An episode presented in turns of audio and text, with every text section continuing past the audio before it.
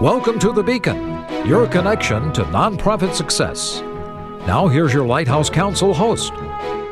Hello, and welcome to the Beacon Podcast, your connection to nonprofit success. I'm Karen Baldwin, your host for today's discussion on successful strategies for legacy giving.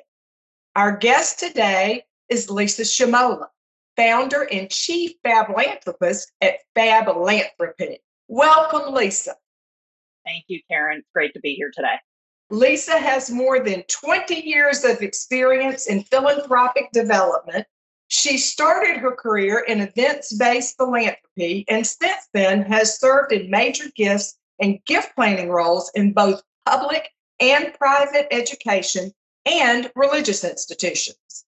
As chief fablanthropist in Fablanthropy, the intersection of fabulous and philanthropy, she works with nonprofit organizations and fundraising professionals, providing consulting, training, and coaching services, particularly in legacy giving strategies. Again, Lisa, welcome. We're pleased to have you as a guest with us here today. Absolutely. I am looking forward to diving in and talking about legacy giving strategies. It's a particular passion of mine. Well, let's jump right in and do it. So tell us what legacy giving is and why it's important to both the organization and to the donor. Sure. Legacy giving is really that ultimate expression of the relationship between a donor and an organization. When you think about the most meaningful investments that a donor can make in a nonprofit, it's often through gifts in their legacy. And when I say legacy giving, I'm talking about those gifts that are deferred out of their estate. You'll notice that I don't say the words planned giving very much because I feel like that limits you in a way to only thinking of that kind of giving.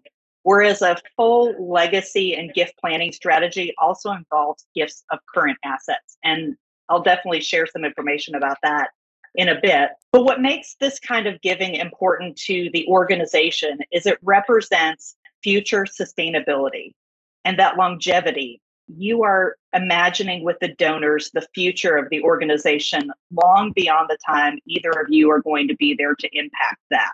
And then to that donor, it is that way to keep making an impact long after they are here to make gifts themselves, especially if they're making those legacy gifts to an endowment in your organization, their philanthropy is going to benefit those who benefit from the work of your organization for a long time to come. What are the biggest obstacles an organization faces when it comes to starting or making the most of a legacy giving program?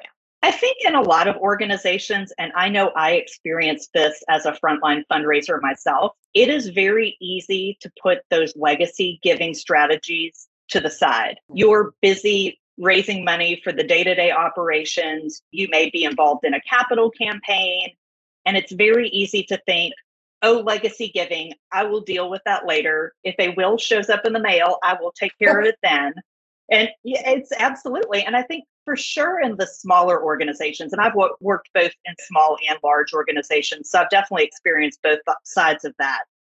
But not giving it consideration, I think, is one of the biggest obstacles. I think alongside that, it's not ensuring that your organization has a solid base of philanthropy before you do dive in deeply to these type of strategies you want to make sure that you have solid donor relationships. You want to make sure that you have a good annual effort, that you are moving into those major gift and campaign type of opportunities to really establish these legacy and lifetime gifts. And then finally, I think one of the other huge obstacles is if an organization does not have a gift acceptance policy, or if the staff and board have not reviewed that in recent years. If that is the best practice, the guide to what is accepted in an organization. If a donor comes up to you and says, Will you take my Bitcoin? Your gift acceptance policy helps guide you, and it really gives you and your volunteers and your leadership that ability to say, yes, we do, or no, we don't, and it's policy and it's no longer personal. And then you also need those procedures to go along with that about how you will actually accept those different gifts, particularly of assets. Will you outline for us what a successful legacy giving program looks like and best practices? Absolutely. Whether or not you have a formal legacy giving program or even a legacy giving society, I feel it's important for every fundraiser to know some basics of deferred giving, to learn about bequests, to learn about beneficiary designations, both from retirement accounts and from insurance policies. Those are the most common types of deferred gifts. And every year, year in and year out, Giving USA shows a solid 9 to 10% of giving comes from bequests. So being able to at least be able to help a donor if they contact you for the language to go into their will if they'd like to include you in a bequest. And quite frankly, putting that information on your website, along with the name of your organization, the proper name, your address, your tax ID number, because for every legacy gift a donor makes you aware of, there are, could be anywhere from three, four, five, seven others that you don't find out about until after the donor passes away. It's a different kind of giving. So you do want to, while of course we would love to talk with every donor that's including you in their estate, some of them are just going to do it and they will never tell you, and it will be a surprise. So you want to make it easy for them and their attorneys as well to do that. It's also important. We've talked a lot about deferred giving, but I also want to come back to gifts of assets because when you start having conversations about this long term giving,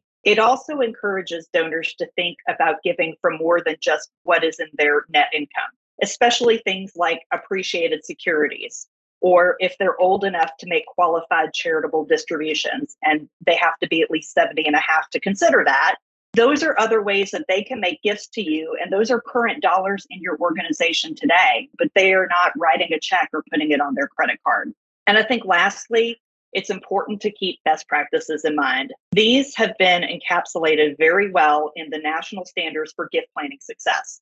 This is something that's available on the National Association of Charitable Gift Planners website, and it's free to the public and it covers all of the best practices, everything from making sure that you have support from the top, both your board and your staff leadership, clear direction on where your organization is going in the future, and focusing on being donor centric, because these are the type of gifts that really take time to cultivate. They can take years. The largest bequest notification I worked on took almost four years from start to finish. So I would encourage uh, listeners to visit the charitablegiftplanners.org website and take the assessment. They actually have a free assessment available, and you can determine where your organization is in preparing to embark on a legacy program or to revamp your current program.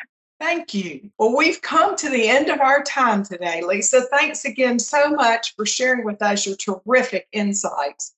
To our listeners, you can connect with Lisa on LinkedIn and find Fablanthropy at fablanthropy.com. Thank you for listening. Once again, I'm Karen Baldwin. We hope to see you next time on the Beacon Podcast, your connection to nonprofit success. Thanks for listening to The Beacon, your connection to nonprofit success. Tune in every week for nonprofit topics with special guest interviews. Suggest future topics and learn more about upcoming podcast and guests at lighthousecounsel.com.